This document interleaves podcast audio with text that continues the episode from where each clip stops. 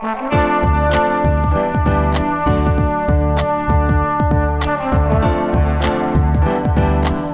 listening to the Co Main Event Podcast. And now your hosts, Ben Fowlkes and Chad Dundas. That's right. You're listening to another episode of the Co Main Event Mixed Martial Arts Podcast. I'm Chad Dundas. That's Ben Fowlkes.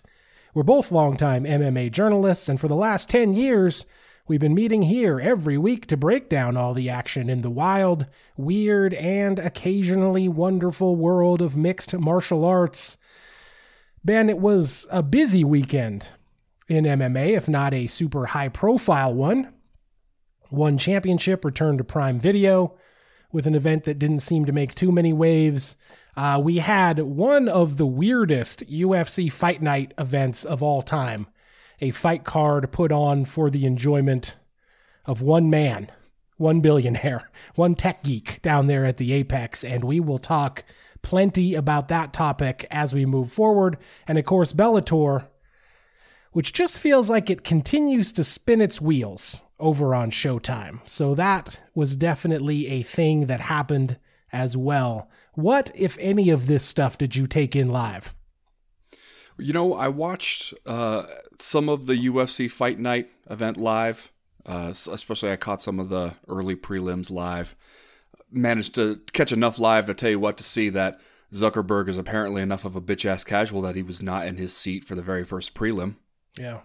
Yeah. So that's interesting. Yeah. Uh, we will talk about Zuckerberg and all that at length coming up in the rounds before we in- get into any of that. However, new shop alert. New shop alert, Ben. The co main event's new merchandising shop has finally launched. We've got all new CME logo designs for sale over there, all new Dundasso designs. The long awaited Bobby Nux shirt is available all new Are You Fucking Kidding Me designs. You can go over there, get yourself an Are You Fucking Kidding Me coffee mug if that's what you want. Let everybody around the breakfast table know exactly where you're coming from. And of course, my personal favorite, if you're watching the video version of this show right now, Ben's got it on his body. The Yep. brand new MMA Gods shirt. It's all happening right now over there at the new CME shop. Just go to co-mainevent.com and click the brand new link at the top of the page that says shop. That'll get you there. Ben, t- what's going on with the shirt? Tell the kids how the shirt feels. I'll tell you what, Chad, the shirt feels fucking amazing. Is how it feels. It's soft and comfortable, and yet it feels durable. It feels sturdy. It's a flattering goddamn fit, if I do say so myself. It's got a nice cut to it. Mm-hmm. Yes, it does. Uh, I've already noticed just uh, walking the dog around the neighborhood gets some looks. It gets some looks, and I appreciate that. Yeah. Um, you know, it's, if you know, you know, and if you don't, then you wouldn't get it. But we have quite a few options there to choose from. The one I want to draw everybody's attention to, however, one of my favorites, is our Bobby Nux T-shirt design. Mm-hmm. Now, I want to speak directly to a member of our audience who I assume has been down with us since day one. I refer now, of course, to UFC middleweight and former champion Robert Whitaker. Bobby, we know that half of this money from those t shirts is yours. Rightfully yours. You are Bobby Knuckles. I mean, we did we did help. Our guy, uh, Colby Henches, came up with the nickname. We popularized it. We kind of forced it on you, uh, even when you didn't want it, but everybody loved it. The people loved it. They're talking about it in the goddamn UFC video game. Seems like it's been a success. So we saw the t-shirts that you made and that was it was a solid first effort. You know maybe not a ton going on there in terms of creative design but eh, you know it was not bad. We put our guy johnny ashcroft on the case and uh, he, he knocked it right out of the park. So all you've got to do bobby is just get at us tell us how you want to be paid and you know what? Maybe even promote the thing a little bit yourself. Maybe you tell your fans if they want to represent Bobby Knuckles, here's how they could do it. Uh, puts a little bit money, more money in your pocket. But we are not bullshitting you about this, my friend. Half of the the profits from those Bobby Nux t-shirts are yours. You ain't got to do anything for it, man. It's free money. all you got to do is contact the podcast. Let us know how and when you'd like to receive your money. That's it. That's it. I imagine Ro- Robert Whitaker driving down the street in Australia in his Range Rover just had to pull over. Mm-hmm. It's just he's he's he's going to his phone trying to get in, in contact with us right now as we speak. You know what? He can go to co-mainevent.com, Chad. and up there in the right hand corner, he will see the link that says email the podcast. That'll get you, Bobby, in touch with us. That's right. We say it every week. You know, I'm glad that you brought up Johnny Ashcroft because we are partnering with Johnny and our friends at Superconductor on this shop and these new designs. Superconductor is a brand and design studio studio. You've actually seen their work on the CME for a long time now. The original Dundasso t-shirts, the original cowboy astronaut cigarette t-shirts, and maybe you just didn't know it. Our longtime collaborator, Johnny Ashcroft, is responsible for those designs and the new ones. Superconductor builds brand worlds. They dream up product packaging. They conjure content. They illustrate illustrations and so much more. They make art for communication and communicate through art. We can't recommend them highly enough for all your design needs. Hit them up at superconductor.com, or I'm sorry, studiosuperconductor.com or on IG at Studio Superconductor. All right, let's get into it. You're listening to the co-main event podcast proper. Don't forget to go out and follow us on Instagram at CME if you nasty. Like us on Facebook at facebook.com slash co-main event. This show drops every Monday afternoon for free in your timelines and podcast libraries. But remember, if you want even more MMA discussion for the discerning fight fan, check us out over on Patreon. Pledge month is over and it was a smashing success. Among other things, we launched a brand new patronage tier, the $20 tier for the true shit eating wild people that absolutely can't get enough MMA and can't get enough of the only real independent show in the top tier of MMA podcasts. That's us. Of course, you can still join at the $1 level, the $5 level, the $10 level, but if you've got $20 you never want to see again, Use it to join our Patreon, and you get over three hours of additional podcast content every single week. We got brand new shows going up four days a week over there now. You get access to the CME's official Discord, the best online community in all of MMA. And starting this week, you get not only an ad free version of the CME proper, this show, but you get access to our brand new, top secret, special new segment at the end of this show right here. That's right, it's the CME proper after hours. When the free version of this show wraps up, you can hear us just keep on talking. If you happen to be a $20 patron of the co main event, that is, stay tuned for the upcoming new segment at the end of this show. But right now, you better run join the CME Patreon. Go to patreon.com slash co main event and sign up right away. We got music this week from our guys Foreign Cache. You guys know this by now, an LA based production duo. If you like what you hear from them on the show, check out more of their stuff at foreigncache.bandcamp.com or soundcloud.com slash foreign cache. And again, that's C A C H E in the word cash. Three rounds, as usual, this week in the co main event podcast. In round number one, they told us it wasn't Zuck. It was Zuck. it was Zuck. It was Zuck all along. Along. And in round number two, I'm sorry if I made anybody sad with my performance, says Mackenzie Dern after her loss on Saturday night, which, I mean, I wasn't sad before, but I am now. I don't know about you guys, but Mackenzie Dern feeling like she has to apologize for how she did at a low rent fight night event put on exclusively for the pleasure of one really, really rich guy does, in fact, make me sad. And in round number three, Bellator. Is it still a thing? All that plus are you fucking kidding me and just saying stuff, but first, like we always do about this time, let's do a little bit of listener mail. Listener mail. First piece of listener mail comes to, comes to us from William Muldoon, I believe 19th century wrestling champion. Was William Muldoon. Okay.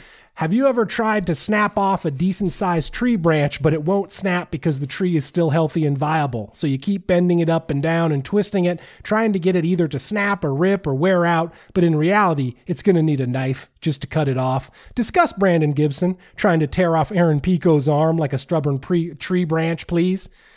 So we will talk more about Bellator coming up later in the show. Uh, but this was the highlight of the weekend for Bellator was Aaron Pico dislocating his own shoulder. I believe he came out later and said on the first punch that he threw of Yeah. the night. And then uh, for some reason, doctors and commission types not immediately calling this fight off and given uh, Brandon Gibson, who I'm going to go ahead and call friend of the show because we've both talked to him a bunch of times. Uh, he's a good dude. He's over there frantically, just frantically trying to relocate Aaron Pico's shoulder in between rounds. And man, it's basically a highlight tailor made for the internet. It's almost like you could only ask for something better if you were Bellator if it was an actual fighting highlight instead of a guy trying to relocate his fighter's arm in the corner between rounds. Yeah. You know, I have seen a fair number of dislocated shoulders and then people popping those shoulders back in. And maybe Aaron Pico and Brandon Gibson have different experience with it, but when I've seen it done, I've seen it done a lot more gently than that. Like that seemed like for one thing, it's not terribly subtle what we're trying to do there, you know? Like if we're trying to keep it, the the eyes of the commission away, we're trying not to let the cage side doctor or the referee or anybody know there's anything wrong with your guy, and we're trying to, to, to fix it without anybody being hip to it. That's probably not the way you want to go about it. You might want to just take a little subtler approach. And I, but I've seen people do it, and usually people will tell you is that it's a matter of just trying to move it around to the right place and get it to suck back in. But a lot of people also they want to be able to lay down in a certain position when they do it. Just having to do it while you're sitting there on a stool like that probably adds an extra layer of difficulty. Plus, there's a little bit of time limit on this shit. But also, if your shoulders are really dislocated and somebody is yanking on it like that, trying to get it back in, uh, wouldn't that hurt like all hell? That seems Yes. pretty goddamn awful. My scientific medical opinion is yes, that would hurt pretty bad. Look, man, uh, yeah, it wasn't subtle. Brandon Gibson's efforts to get the shoulder to pop back in were not subtle in any way, but there was also some urgency involved, right? Yeah. Not only do you only have one minute to try to get the thing back in, but also you don't train for this. You don't train for trying to get Aaron Pico's shoulder reattached to his body in between rounds. So I'm not going to sit here and cast stones at Brandon Gibson's shoulder relocation technique. I feel like this man is out here uh, doing the best that he could. And as I've said before, Brandon Gibson, for for all intents and purposes, whenever I've spoken with the man, seems like a regular human being who holds down a professional job with the city of Albuquerque. Yeah. Responsible And for when- overseeing the zoo, is he not? Yeah, he's like the the head of the parks and cultural department or something. He's basically like Leslie Knope, I think, over there in Albuquerque.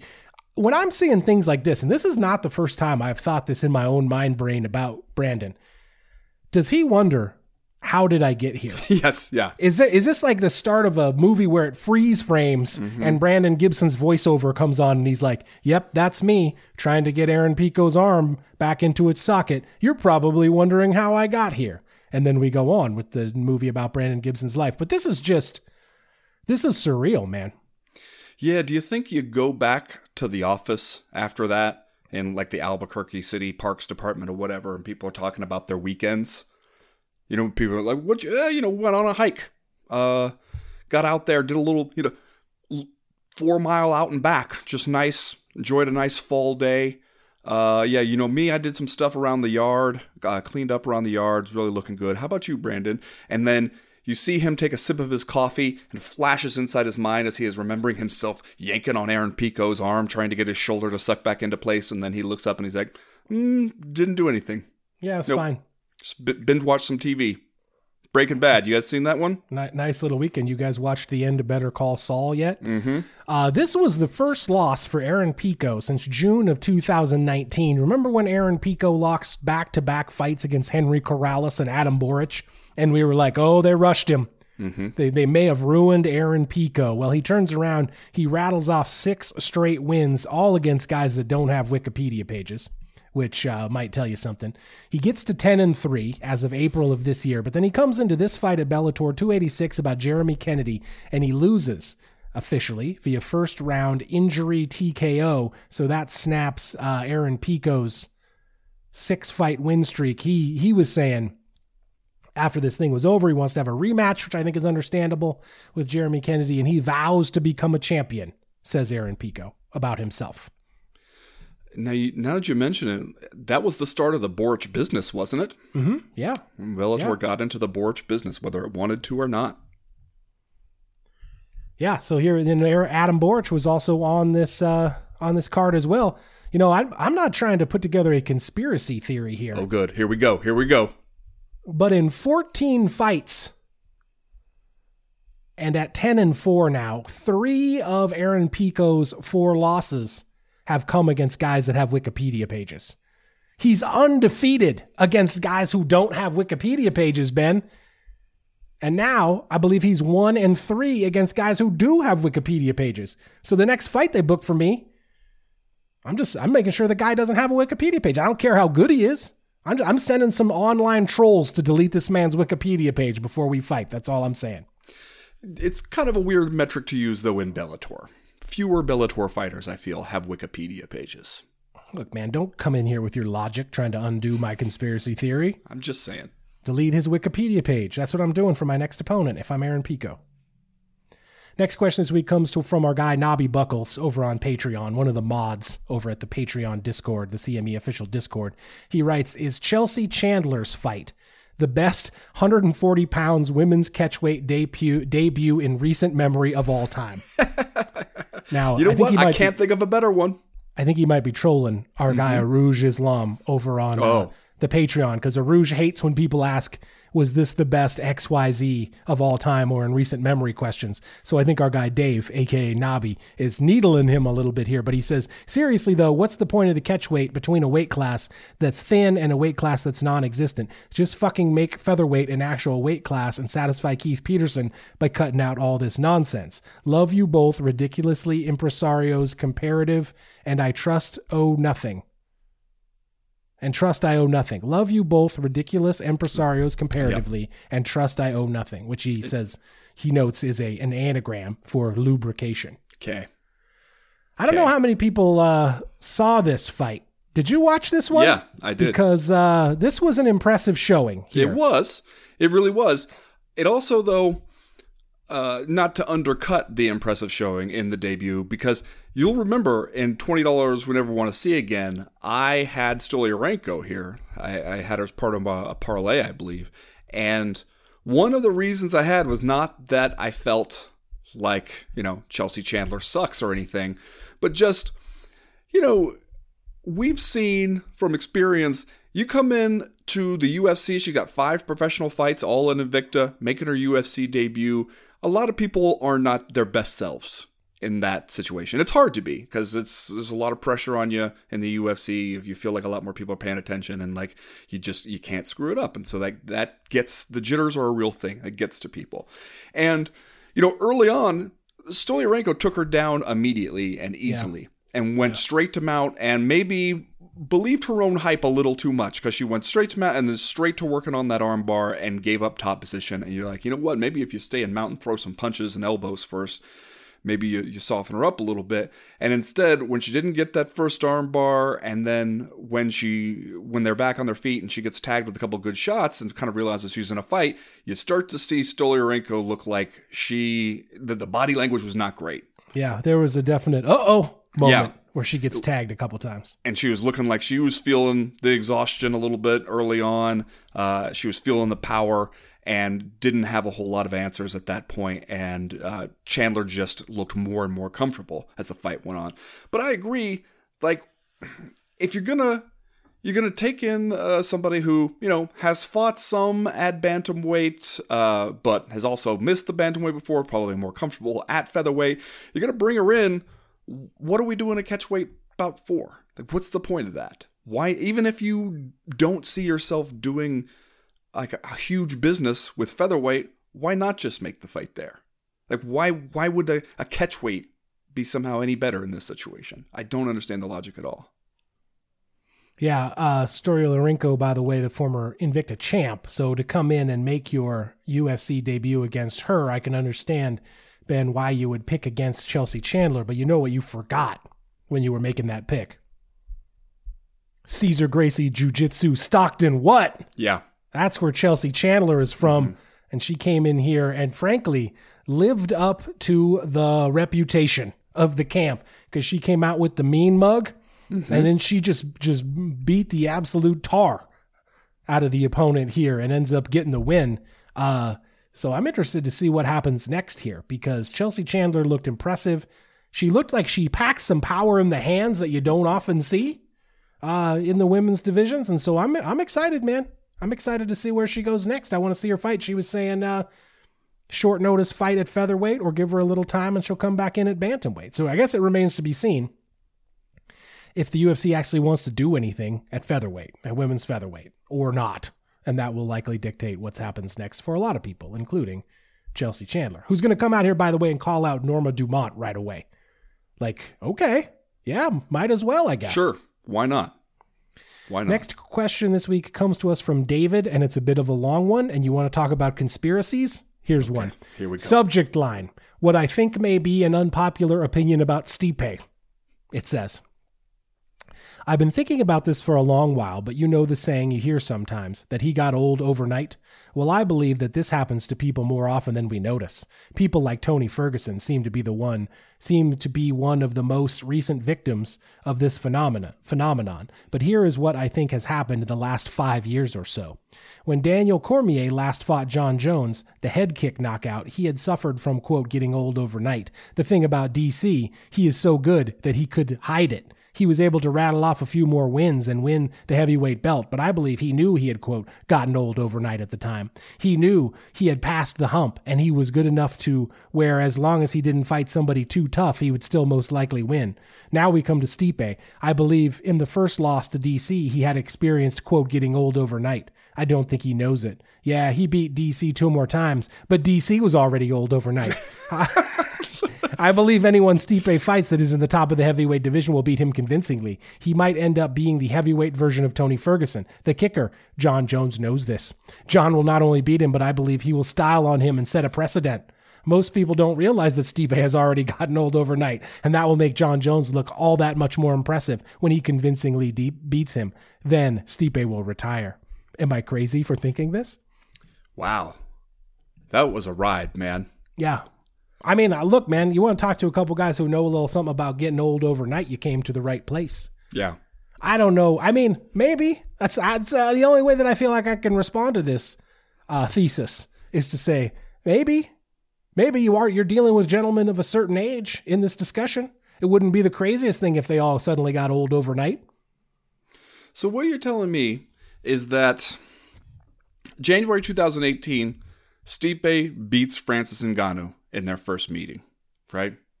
Uh, breaks the record for the most consecutive UFC heavyweight title defenses on that night. Then, a uh, little less than what seven months later, that July, he gets knocked out by Daniel Cormier in in their first meeting, and that's the one where he got old overnight, like somewhere between January 2018, looking good, beating Francis Ngannou. July 2018, washed. That's what well, you're that's, telling me. That's okay. the, that's why we say got old overnight. That's okay. the whole point of the expression. So then he comes back and wins two fights against DC, who got has his himself got old overnight when he lost to Jon Jones via head kick in 2017. So he at this point had already been old overnight for a year. Yeah. Okay. Um basically what we're getting down to is kind of an argument that nobody's good and everybody just sucks to different degrees, which is a thing MMA fans have been known to get to at times. Just like we've said how you can chip away at anybody's legacy and accomplishments by going back and be like, okay, sure, he beat those guys, but those guys sucked when he beat them, or they were never good, or they were overrated, whatever. We're kind of making the argument that everybody here involved in this heavyweight title picture, with the possible exception of Francis Ngannou, who maybe was too young overnight the first time he fought Stipe, aged yeah. just right, just the right age in Ripened time for the rematch. like a fine wine. But everybody else just sucks, and we don't know it. Uh, I'm I'm suspicious of this argument. I also think if we're talking about Jon Jones is going to come in here and exploit Stipe having gotten old overnight again, like fucking four years ago.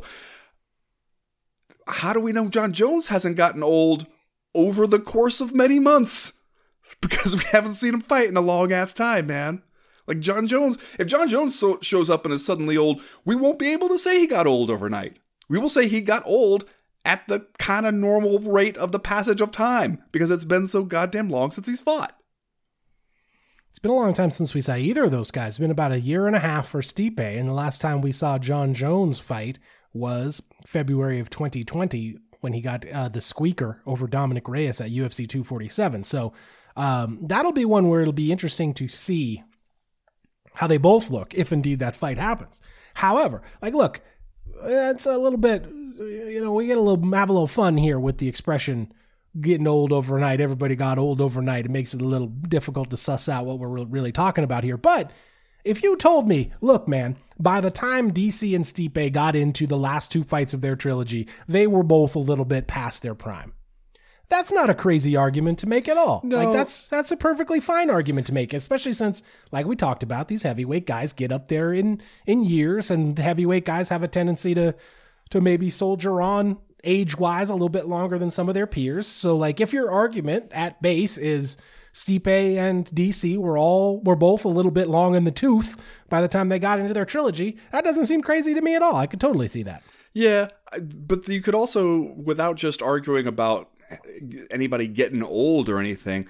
I mean, Stipe Miocic at this point, he's 40 years old. He's had 24 professional fights, and all but the first six came in the UFC. One of those guys who was in the UFC pretty early on in his career and fighting the tough ass heavyweights who they had for him to fight at the time. You know, had a couple uh, hard fights in there, and then he gets knocked out once by Daniel Cormier and then gets absolutely sent to the Darklands by Francis Ngannou. If you show up back after those two and it turns out that you're not the same, I don't know that we need to blame any sort of like sudden aging process. Like that could just be what happens to you over the yeah. course of a, a career at the, the heavyweight division in the UFC where pretty much the whole time you were fighting tough dudes.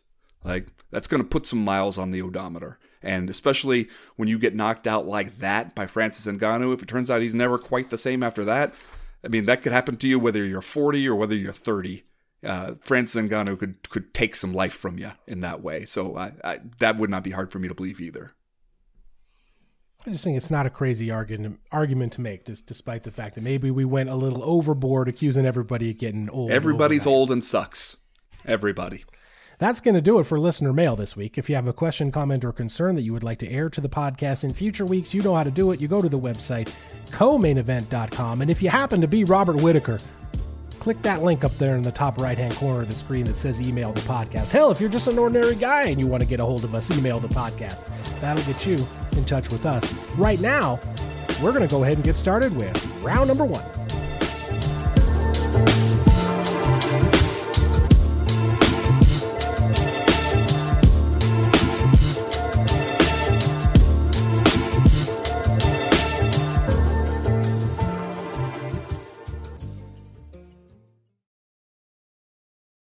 Well, Ben, Dana White lied to our faces. I'm sure that they'll come up with some semantic argument for why he didn't or why that's okay, even if he did. But Mark Zuckerberg showed up at the Apex. Maybe he didn't officially, quote unquote, rent it out. Maybe the UFC offered it to him for free. Maybe Dana White pitched him on investing in Zuffa boxing while he was there. I don't know. Point is, there was a lot of intrigue last week leading up to this event about why it would be closed to both fans and the media. and the UFC and Dana White in particular certainly led us to believe it wasn't because Mark Zuckerberg was going to be there, then it totally was. Yeah. Ben Fowlkes, what say you on this Well, subject? first of all, uh, if we're going to get into a semantic question about whether Dana White lied, hey, he, he basically lied. Whether, regardless of what the situation was, if he turns around after this and said, "When I hey, when I said that he didn't rent it out," uh, and by the way, he didn't just say, "No, that's not true." He said that's total bullshit. He acted like he could not believe anybody was saying such an insane rumor out there like that that was the reason why. Can you believe it? Total bullshit. And then sure enough we see mark zuckerberg there. So if you're going to turn around after that and say no, no, no he didn't rent it didn't pay a cent for it. We just gave it to him. We we we wanted him to come. We invited him. We knew he was a big fan and so we did that out of the goodness of our hearts. Therefore i didn't lie. It's kind of be like it'd be like chad if your wife asked you like hey did you sleep with our neighbor? And you go no i didn't and then you later turns out like you just had sex with her neither one of you slept at all Wasn't a lot of sleeping going Yeah. on that night. High five the bros, that's right. right? not a single wink of sleep therefore you did not lie and it'd be like well you still in some trouble like Yeah. you didn't exactly you know sneak right out of that one you, you're still gonna have some shit to answer for and so it's like come on the thing i don't understand here well there's lots of things i don't understand for one thing he knew when he went out there to give that tweet that we were all going to see Zuckerberg on the goddamn TV screen sitting right at the cage side, right there, at, like along the fence. Like he's a, he had a better seat than many of the judges. He knew we were going to see that. So what the hell is the point of getting out there and being like indignant about it? Being like, no, that's total bullshit. Like, why not just not say nothing? If that's the because it was a poorly kept secret to begin with. People knew about this. There was a lot of talk that it was that the reason was something Zuckerberg related, kind of from the get go, kind of from the, Yeah. as soon as you told people that well, hell, though, I mean, Mackenzie Dern came out and said it at the pre-fight press conference. But I mean, even before that, there there were rumors, people saying stuff, and then Mackenzie Dern said, "The only thing I know is that Mark Zuckerberg rented out. That's what I was told." And then you're gonna get indignant about it and be like, "No way, that's total bullshit," knowing that in a couple days we're all gonna see him there, and the UFC is gonna be very proud of him being there. So they're gonna put it on social media. By the way, the most tone deaf social media post I've seen in a while. When you sh- Mark Zuckerberg is all He's of us. all of us. He literally is not. Like he is so different than all of us. And the ah. fact that he is there for this event that's basically being done for the pleasure of the emperor highlights that fact so so perfectly so that to me like oh yeah he's just like all of us we all have got the apex to ourselves and none of these other fucking plebes are even allowed to breathe the same air as you're watching the fights. Like, no, he's he's very clearly not all of us. So that is kind of hilarious unintentionally. But also, like, I wonder who. It seems to me like both Mark Zuckerberg and the UFC think that this is a way cooler look than it is for both of them. Because, Yeah. like, does Mark Zuckerberg realize that he is basically the Emperor Commodus here? He is Commodus, and Yan Yan Yan Yan is like uh, Maximus. Like he's the guy out there is being like, clear out all the rabble so that I can sit here and watch these extremely poorly paid professional athletes fight for my pleasure.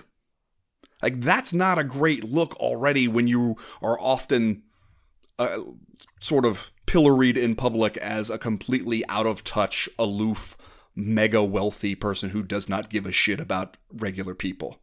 And then you got to be like, let me call ahead, clear out all the normies so that I could enjoy some fights. And and clearing out the media too. Like that's part. It's like what did they think? What were they worried was going to happen?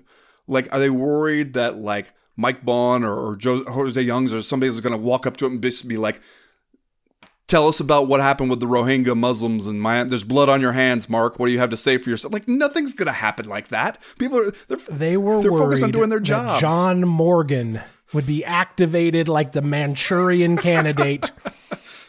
and he would slip a firearm into the apex and become a threat to the personal safety of Mark Zuckerberg. Like that's what's going on here, right? Security. This is because of security. And look, man, if you told me that the story was that Zuck called up the UFC and was like, "Look, man, I'm a big Mackenzie Dern guy. I want to bring the Facebook bigwigs down to the apex for a half-assed corporate retreat, fun down there in Las Vegas for the this UFC Fight Night event."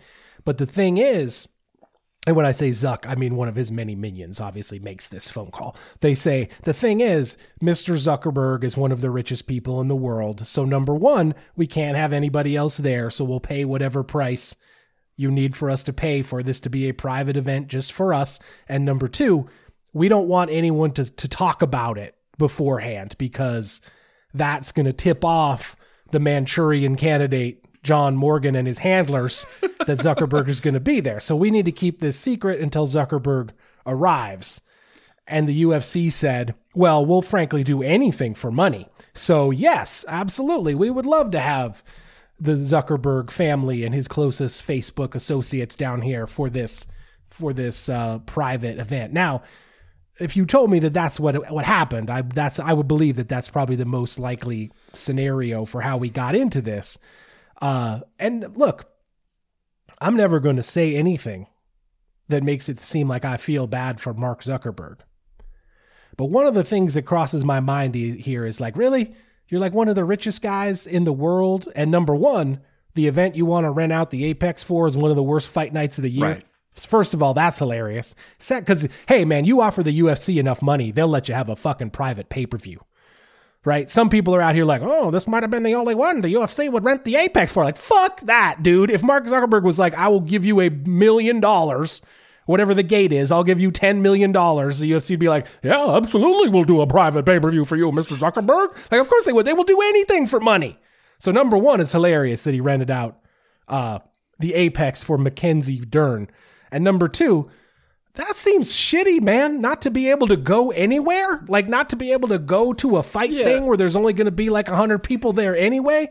What you what you make all that money for, bro? Right. Like that seems shitty. It seems like the worst thing ever. Right. But also, one thing that undermines your point that hey, it's a security concern. He can't just go to a UFC event. Is that Donald goddamn Trump went to UFC 264. I mean, at, look, at the if you T-Mobile also told Arena. me that maybe Zuckerberg has a little bit more of a cohesive plan for safety than Trump does, uh, probably. I mean, the Secret Service is responsible for Trump's safety, so he went there to T-Mobile Arena, like a much bigger venue. People knew he was going to come. It's a big deal. Him showing up had a lot of like. It was not a secretive thing really at all. It, he was able to go and it was fine, you know. And you're telling me that the security concerns, the security threat to, to Mark Zuckerberg is greater than it is to like a former U.S. president, especially a very controversial and in many circles hated U- U.S. president. I don't know, man. Like, I guess that's that's where we get into the distinction of is this how he has to live, or is this how he wants to live? Yeah, that's a good question. And I also think and the weirdest thing. The, no, the other thing I would say is if it is a case of this is how he has to live or how he thinks he has to live that gets at something weird that is going on just in our culture generally. Because if you are a super rich and powerful person, and yet you have to operate with the assumption that you can't be out in public or around people if you don't 100% know everybody who's there and they haven't all been vetted because people might want to hurt you or people might be mad at you people might want to do something to you for, for either monetary gain of their own or just because they hate you and your wealth and power allows you to just kind of constantly avoid that. Like, maybe it's kind of doing everybody a disservice because then you never have to confront maybe the reasons for which people might feel that way about you or the reasons that you might fear that they fear feel that way about you like it, it insulates you from any sort of consequences of your own behavior. And if it's the wealth and the power that's necessitating that and allowing you to do that, but it's also the thing that people look at and they go, here's someone with wealth and power that he could use for good, and he's not. And that's why we're mad at him. Then maybe that person should have to confront that every once in a while. And maybe if the price is your life kind of sucks because you can't go anywhere, well, then maybe that is a sort of the deal with the devil that you've struck. Because I feel like other wealthy people can go places, and they don't have to worry quite as much about everybody hating them. Yeah, uh, I, I guess the thing that I under, I kind of understand they don't want to have any other fans there for whatever reason. If you wanted to rent this thing out for like a Facebook, Sweat hogs. whatever, they did say like one of the the UFC.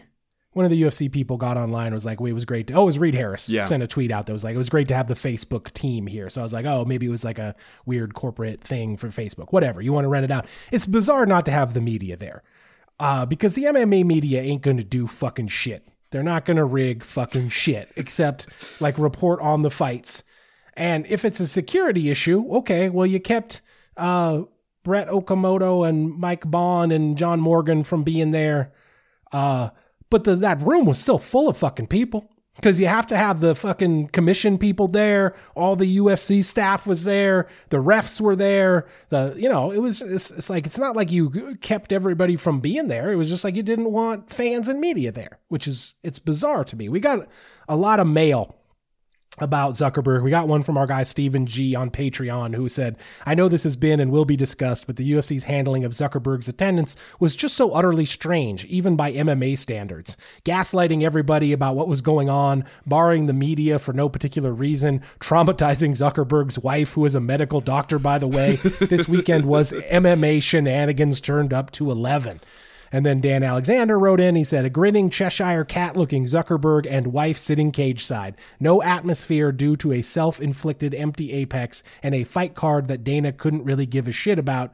Individually, these would be god awful, but collectively, they seem like more reasons to dislike the UFC. Uh, so we got some reaction from listeners like that. And I agree, like, this was a very weird, even on the heels of the pandemic, this was a very weird uh, atmosphere for the Apex when you started watching it and you looked out there and you were like, oh, even even the like lazy boy recliners that they push in for like whoever gets the seats at the Apex are empty. Like this is very strange. Yeah, and the the barring of the media thing, like especially I've seen people, you know, we're going to get on the tinfoil hats in a situation like this in, in all kind of ways, especially if the UFC decides to just leave it as a vacuum, like no explanations afterwards, no no talking about it afterwards, just like we lied to you beforehand, you saw we lied to you, and then afterwards we're just going to give you guys several days of without of unfettered discourse about what you think we were up to. And I've seen more than one person be like, was this a test run for the UFC freezing out media in general? And I don't know if I necessarily believe that because the UFC still likes to use the media to promote the events. Like they still had a media day. That's where Mackenzie Dern said her thing about uh, you know letting the cat out of the bag that it was all Mark Zuckerberg. Uh, still let them come to weigh-ins, all that stuff. Still want you to promote the show. Don't want to let you cover the yeah. show. Still want to let you promote the show. And yet, it also made me wonder, like, how did the the media outlets reflect on this afterwards that they look at their numbers and be like, well, our numbers were way down because we didn't have anybody there shooting video of scrums afterwards backstage or people's post fight press conferences and everything. Like, or were their numbers more or less the same? Were they maybe figuring out that they don't need to be at all these events? But also, the ones who really kind of take a hit on this are a lot of the fighters. Not only because, you know, Mackenzie Dern uh, said specifically that she wanted to fight at an event with a crowd. Asked for that in her nego- contract negotiations with the UFC, she said. Like, wanted to have that live crowd energy. And a lot of fighters talk about that, that they really feel a difference when there's a live crowd. And instead, not only did they not give her a live crowd in a big venue kind of fight, but take away what fans there were at the Apex. And so that it's even smaller and more muted and weirder than, than normal. But also for all the fighters who fight and win and normally you're going to get that shine afterwards where you get to sit down in the post fight press conference and there's video of you and everybody writes about it. And, all, and now you don't get that. Now it's just kind of like it's already hard to stand out and be somebody that we notice and remember from one week to the next. And then you lose out on one of the few opportunities that there is to kind of keep the spotlight on you after a, a good win or a good performance afterwards. And that's got to suck for them too. Because now it's just like, all right, you know, you look around at a lot of the websites like MMA Fighting, MMA Junkie, you saw a whole lot more Bellator shit than you normally would on a night when the Bellator and a UFC kind of go up against each other. And some of that is that it was a better Bellator event than normal, but some of that is just because it was the only option. The UFC wasn't going to let you come to their shit, so you got to do more Bellator stuff. Yeah. Uh, shout out, by the way, to Amy Kaplan from the MMA Media, who was the first person to report this that it was going to be closed to media and fans I was a little bit didn't know what to think when nobody like reported that it was going to be Zuckerberg for all week when it seemed like everybody knew that it was going to be because of Zuckerberg. Didn't see any stories come out in advance. You know who first tipped me off that it was going to be Zuckerberg? CME listener Brandon Boyd, Okay. who hit us up on Twitter to say, "Look, Zuckerberg's private jet just took off from San Jose and is going to land in Las Vegas." And I was like, "Oh, seems like it's going to be Zuck." So I, I don't know where you were at, MMA media. This doesn't seem like it would be that hard of a one to get to the bottom of, frankly. Yeah. All right, let's go ahead and we'll do Are You Fucking Kidding Me? And then we will move on uh, to round number two. Ben, speaking of Bellator putting on a better show than normal, Bellator had a raw liver eating contest between Paulo Costa, one of the Pitbull brothers, and the social media influencer, the Liver King, who, by the way, looks like he's about five foot seven. Are you familiar with this guy, the Liver King? You follow this guy on the grams? You know what he does? Never heard of him before. I feel like I got a pretty good sense of what he does by his name and this one thing I know about him now. Yeah, he's one of these guys, one of the many, many guys, I should say, at this point, who are basically trying to sell like a self actualization and workout fantasy to men. Uh, you know, basically saying, well, fuck, I don't know what he's saying. Basically saying all you have to do is eat raw meat and sleep on a rock hard bed made out of wooden pallets and drag a kettlebell around, uh, you know, behind you or some shit, and you'll be ripped like me. Uh, you'll have everything you want in life if you just shut up and work harder, right? Okay. Which is one of the main tenets of all of these self actualization bullshit uh, that people are trying to sell mostly to men, which, by the way, is one of the primary reasons why everybody in our dad and grandfather's generations just quietly committed suicide. Uh, because that's just none of that shit is true and uh, have never been true. Are you fucking kidding me? Uh, I guess that's my first. Are you fucking kidding me? Even though I didn't really. No, plan I was on it. not expecting it to go that, that way. Okay. But like, are you fucking kidding me? Like, I guess this is what we're always asking Bellator to do, right? Like, have a do a thing that the UFC would never do. Like, bring in this fucking weird five foot seven muscle bound guy who's gonna wear a wolf's head on top of his actual head and like eat raw liver with Paulo Costa. Are you fucking kidding me? Like, it was super awkward. So I guess you got that out of it, mm-hmm. and you know. I guess it was good. Does it was it good? I, I don't know. Was it good? You know, not the liver, but like the display. Was this a good thing for? If- did this work? Was this it, it did something because people were talking about it. And also, that's, talking about it now. there's another one that helped when the UFC is freezing out media. And the Bellator is like, we would like to invite you to some weird ass shit. Do you want to see our weird ass shit? And we go, yeah, sure. We got cameras. We'll, we'll go to your weird ass shit. Um, just for me personally, I have a rule that if I am asked to participate in any sort of competition, and the like, if you ask me to participate in like a water drinking competition, and the guy you want me to go up against is nicknamed the Water King, I, I'm gonna think twice, or I'm at least gonna temper my expectations for my for my own performance, because that kind of is a is a dead giveaway. Also, uh, we really missed the boat not getting in on some self actualization guru shit. Like that's what we should have oh done. yeah, oh yeah, hundred percent. Oh Man. Well, Chad, You fucking kid. That's an are you fucking kidding me for Yeah. us? That is that one's on us. My, are you fucking kidding me, Chad? Um, so it's a new week and a new beef for Conor McGregor, who is now mad at Michael Bisping. Hmm. You hear about this? Yeah, weird choice, but okay. This- and even Michael Bisping does not seem to know what it's about.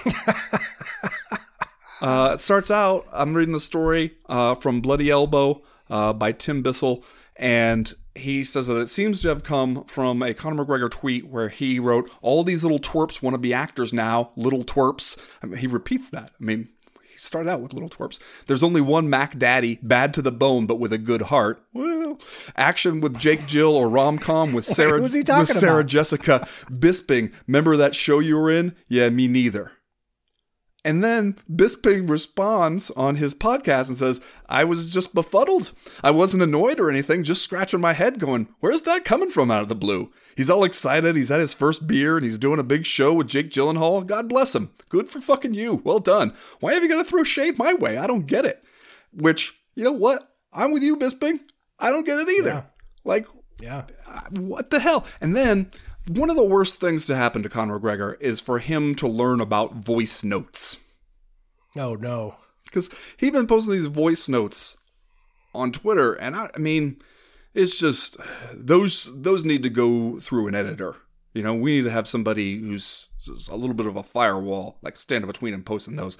Uh, and in his in his voice note, he says, "Do you want to go to war, man? Yeah." You want to go to fucking war? We'll go to war with you, yeah. Security, you little sausage of a thing. I'll have security set you up. Where do you stay when you're in Vegas again, pal? Little Apex fucking pad. Keep my name out of your fucking mouth and any type of threatening behavior, or I'll walk through your front door. Yep, Laguna, you little dope. Yep, the Manx. Yep, go back where you belong, you little clown, you little sprinter. Man, I feel like this version of Bisping is the least acerbic version, the most likable version, the most easygoing version, the least likely to start any feud version. Like he used to be when he had a fighting career, he could get anybody into a blood feud with him. Now he's a pretty easygoing guy. And now you want to start a beef with him? With Michael fucking Bisping? He's he's a kind of beloved figure in retirement with one goddamn eye. What the fuck? Are you fucking kidding me? Fucking kidding me? It's like Conor McGregor's trying to work a Guy Ritchie movie with Michael Bisping. I don't know if it's going to work out for him. Anyway, that's going to do it for round number one. We'll be right back with round number two.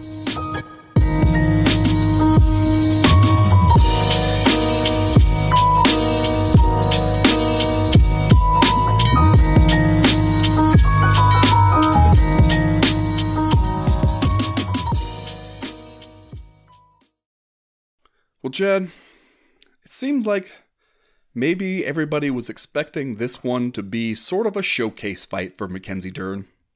And when I say everybody, I don't just mean, you know, odds makers having her as a favorite, but the UFC, even on Fight Week, posted a tweet where it showed some pictures of Mackenzie Dern and labeled her the woman who this entire fight card was built around.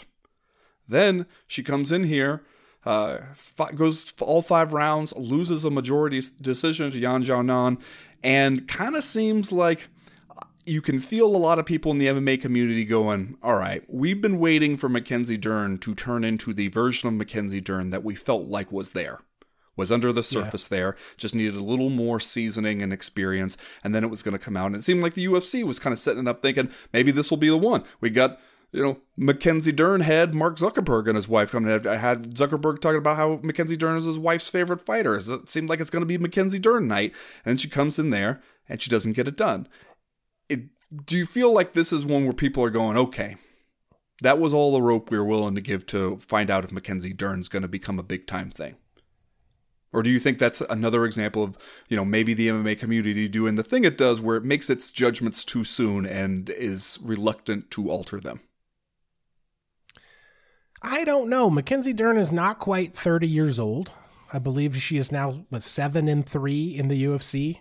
She's but she's one and two in her last three now after this loss to Xiaonan Yan. Uh, I think that this it just underscored to me again how difficult it is to be a specialist in this sport in the year of our Lord 2022.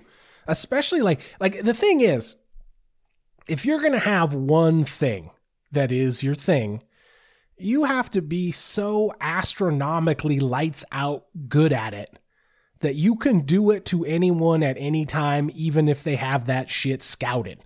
Like you have to be Demian Maia in order to just have jujitsu skills. You have to be Bo Nickal if you're going to come in here and kick the door down with almost nothing but your wrestling and go out there and get it done. Uh, you look at a guy like Israel Adesanya, who maybe came in as a pure kickboxer. Well, his takedown defense is kind of off the charts at this point, man. Like he has got the necessary skills to keep the fight in his realm where he can dominate with his striking skills. Mackenzie Dern doesn't seem to have either of those complementary skills. Like the takedowns don't really seem to be there at least not in numbers sufficient to be able to get the win. And it also, she's great at jujitsu. She's a jujitsu phenom. That's her thing. But it was also clear that Yan had most of those submission attempts scouted. Yeah.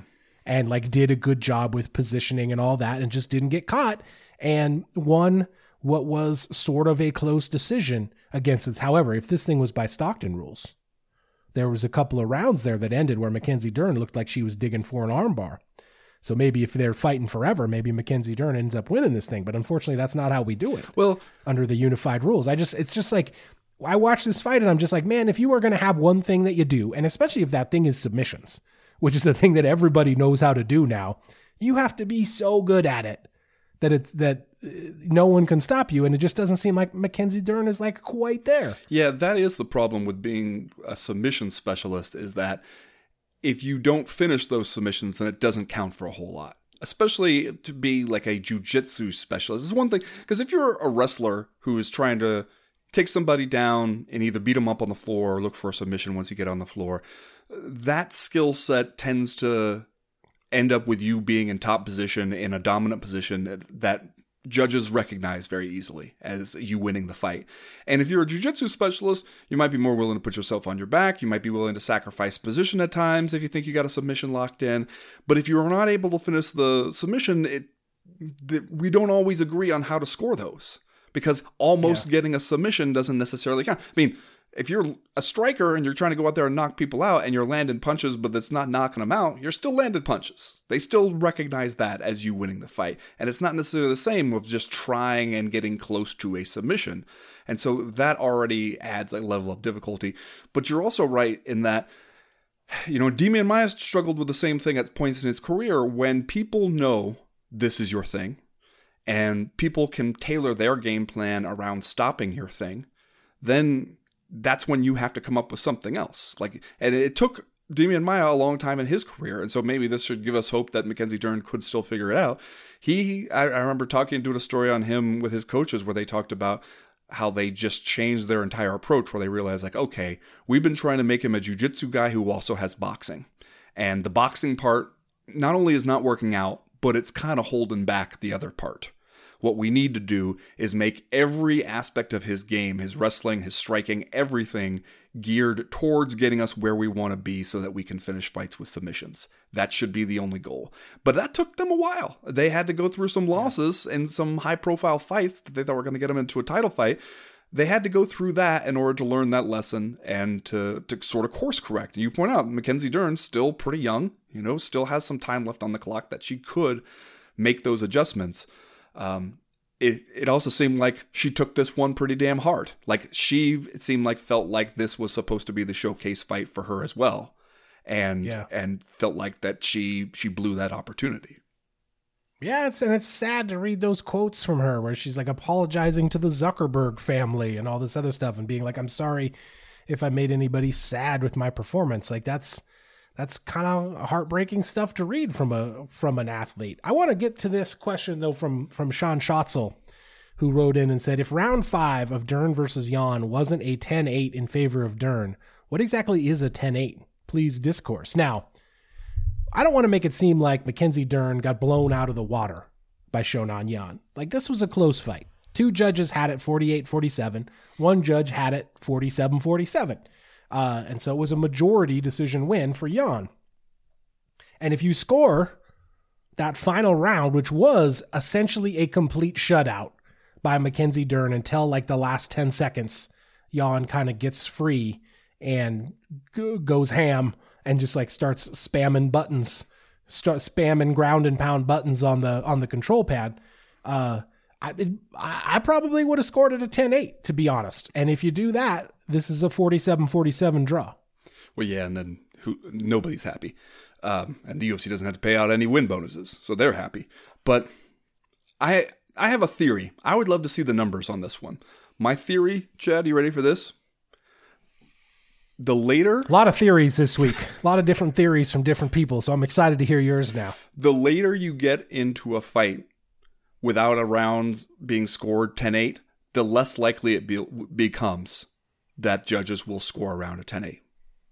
I think that they they kind of get into this rhythm of thinking like okay this person won that one so 10-9 that person the other guy won this one that's 10-9 i think if you get later into a fight it takes more for them to score one a 10-8 because it's sort of breaking that pattern that they've sort of subconsciously got themselves into. And Yeah. it frustrates me, especially, you know, change the unified rules uh, criteria, trying to get people to use the 10 8 stuff more, because especially in MMA and especially with a five minute round, there are just so many situations where you see somebody, one fighter win round one by a little bit. You know, clear that they won, but not by a ton. And then you see round two won by the other fighter by a lot.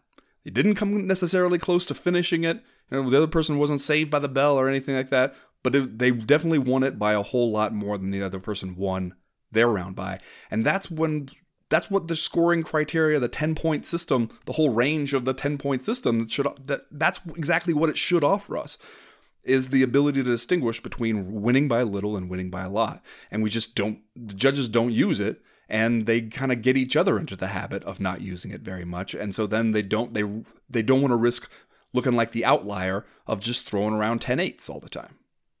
Yeah. Uh, we should not get out of this round without crediting Xiaonan Yan here and Team Alpha Male. They seem like they did a great job preparing for Mackenzie Dern. She came into this fight on the heels of back to back losses to Carla Esparza and Marina Rodriguez. So I guess on paper, I could see why you might think this would be a, a, uh, a showcase fight for Mackenzie Dern. But just physically, and like athletically and preparation wise, and in terms of having well rounded skills, Yan seemed to me like the better fighter here and absolutely deserved to get this win. So props to her, I guess. And Uriah Faber, who seems like he looks more like the dude from the Big Lebowski every time we see him. You know what? And I don't know if that's accidental. You know? No, and it's and I'm not. I don't want to say it like it's bad. Like that's a compliment as far as I'm concerned. that's I feel like probably what he's going Faber for. Maybe, maybe living his best life right now. I think we should celebrate. it. Yeah, absolutely. All right, that's going to do it for round number two. We'll be right back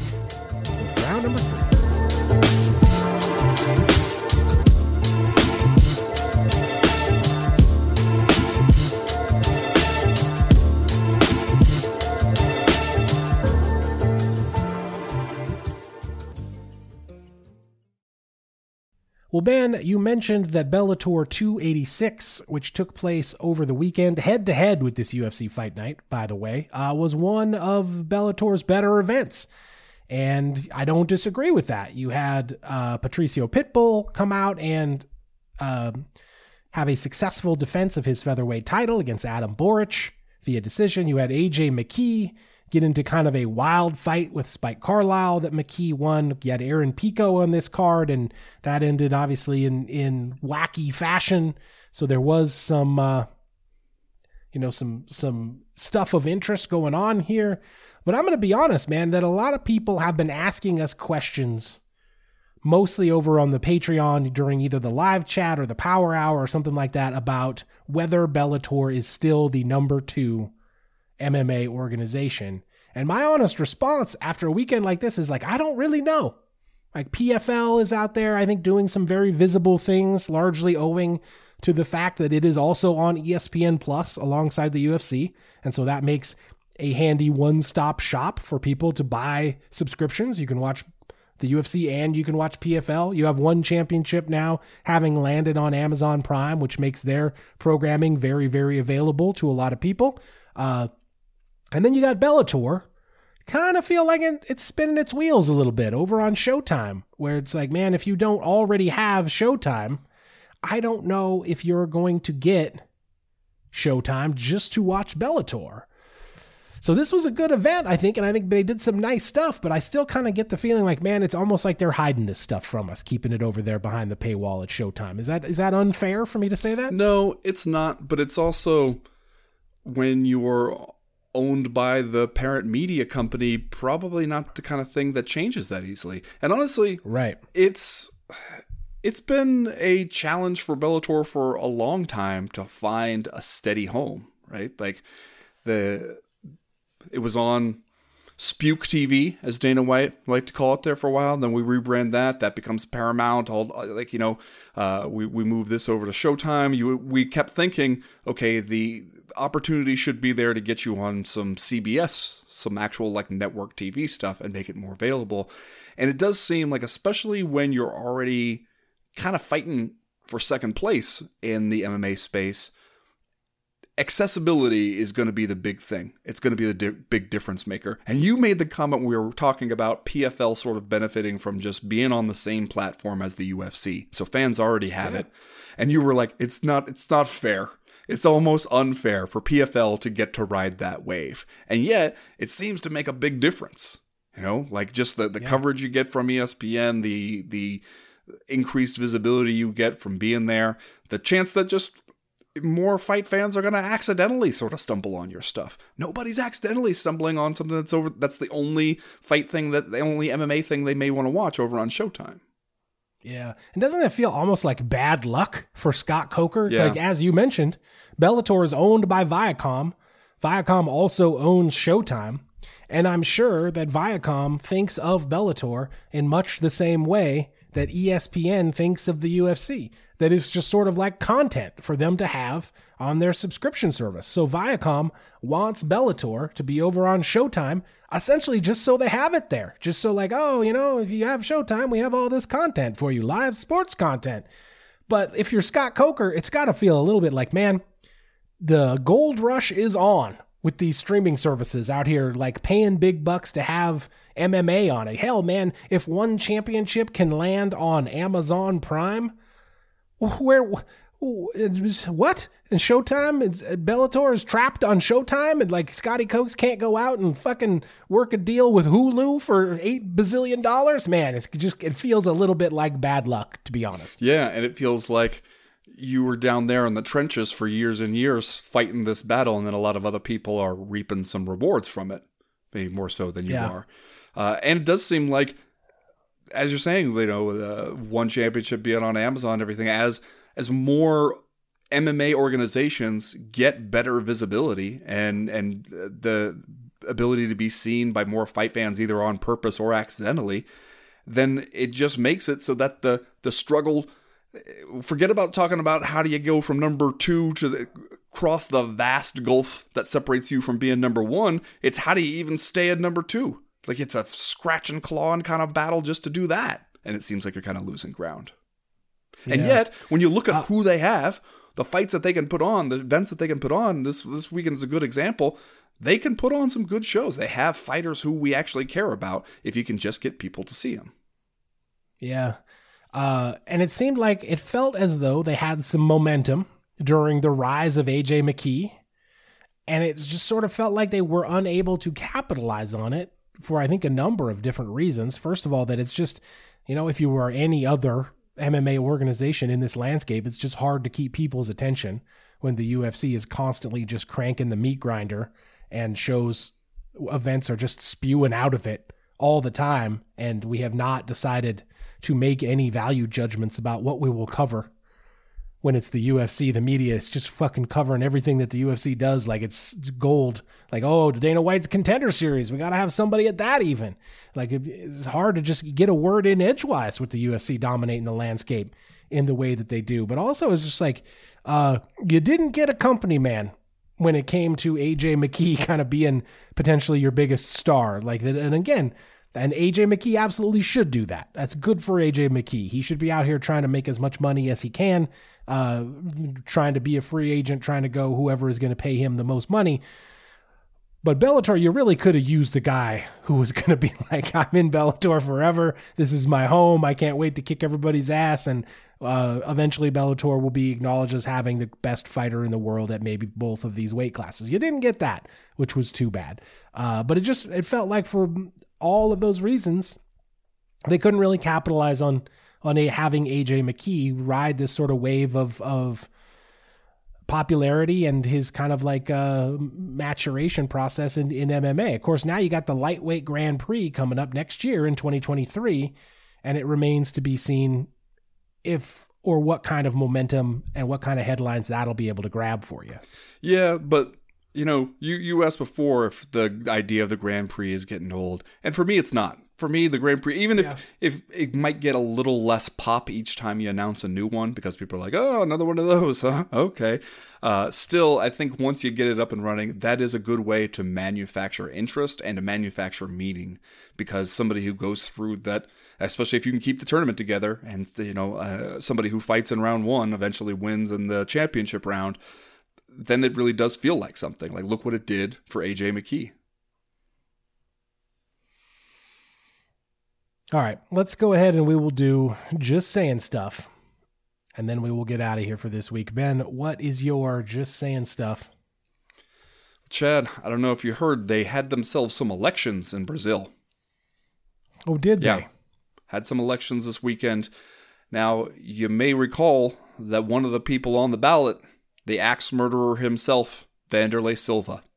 I believe Oh, I forgot that Wanderlei had his name over there on the ballot. See, I, was, I saw a lot of the coverage of the Brazilian election, but very little of it had to do with Wanderlei Yeah, Silva. I mean, a lot of the coverage more worried about uh, whether we're going to face a major crisis around Bolsonaro, and rightly so. But Wanderlei loses, I believe this is his second attempt to get elected to Congress in Brazil. I'm reading this story on MMA Fighting by Guilherme Cruz.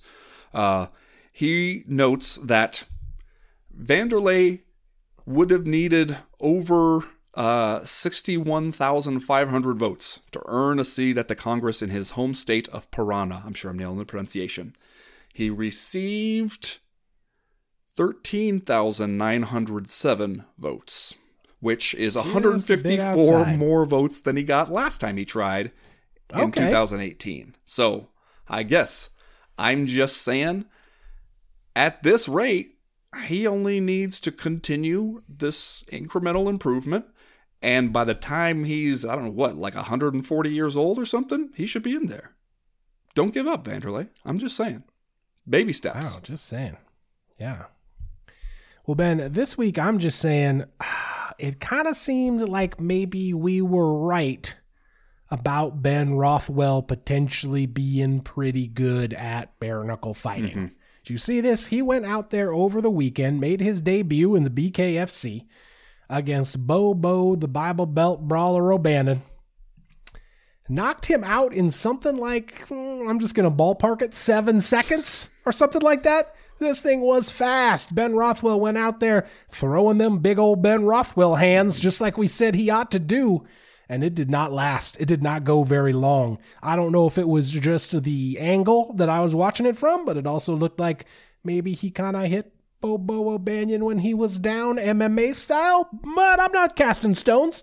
The Dark Lord has announced his arrival in the BKFC, jumps on the mic, says basically, essentially, you have no idea how high I can fly, and then does the evil Ben Rothwell Dark Lord laugh, which I couldn't.